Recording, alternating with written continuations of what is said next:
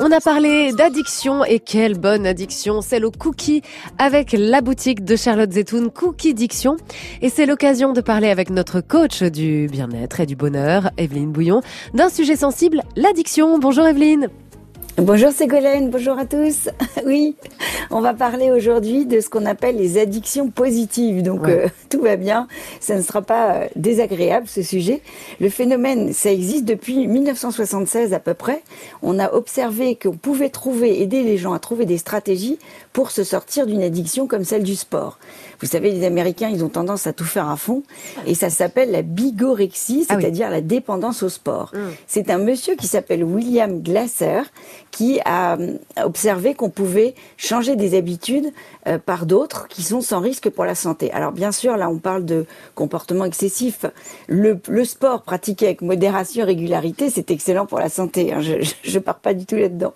Donc en gros, pour déjouer une mauvaise habitude, il suffit de trouver un moyen de faire autrement et de le répéter environ 30 jours d'affilée. Ah, c'est la fameuse programmation dont vous nous parlez de temps en temps? Exactement. On est tous construits sur des programmes. Nos, apprentissages s'élaborent en, forgeant des programmes. Et tous nos gestes quotidiens, quand ils deviennent automatiques, sont autant de, programmes utiles. Est-ce que vous avez des exemples d'addiction positive?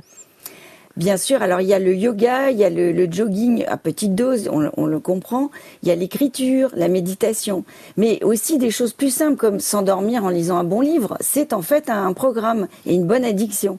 Ou vous pouvez inventer, par exemple, jouer avec son enfant avant le rituel du coucher pendant une demi-heure.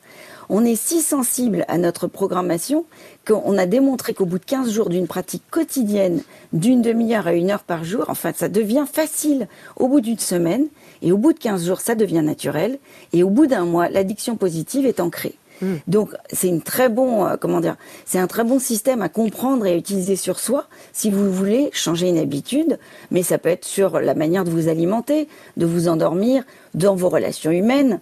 Et il suffit de mettre des penses bêtes autour de vous, euh, techniques, dans votre téléphone ou autre, pour enclencher le changement. Il faut savoir que le plus dur, ce sont les trois premiers jours. Voilà. Donc après, on prend le pli. Et bien sûr, si vous voulez tout savoir sur les addictions négatives, il y a le site de l'ISERM, Institut national de la santé et de la recherche médicale. Merci beaucoup, Evelyne Bouillon, d'avoir été avec nous. Le laboratoire du bonheur, ça revient tous les samedis à cette même heure, avant 11h.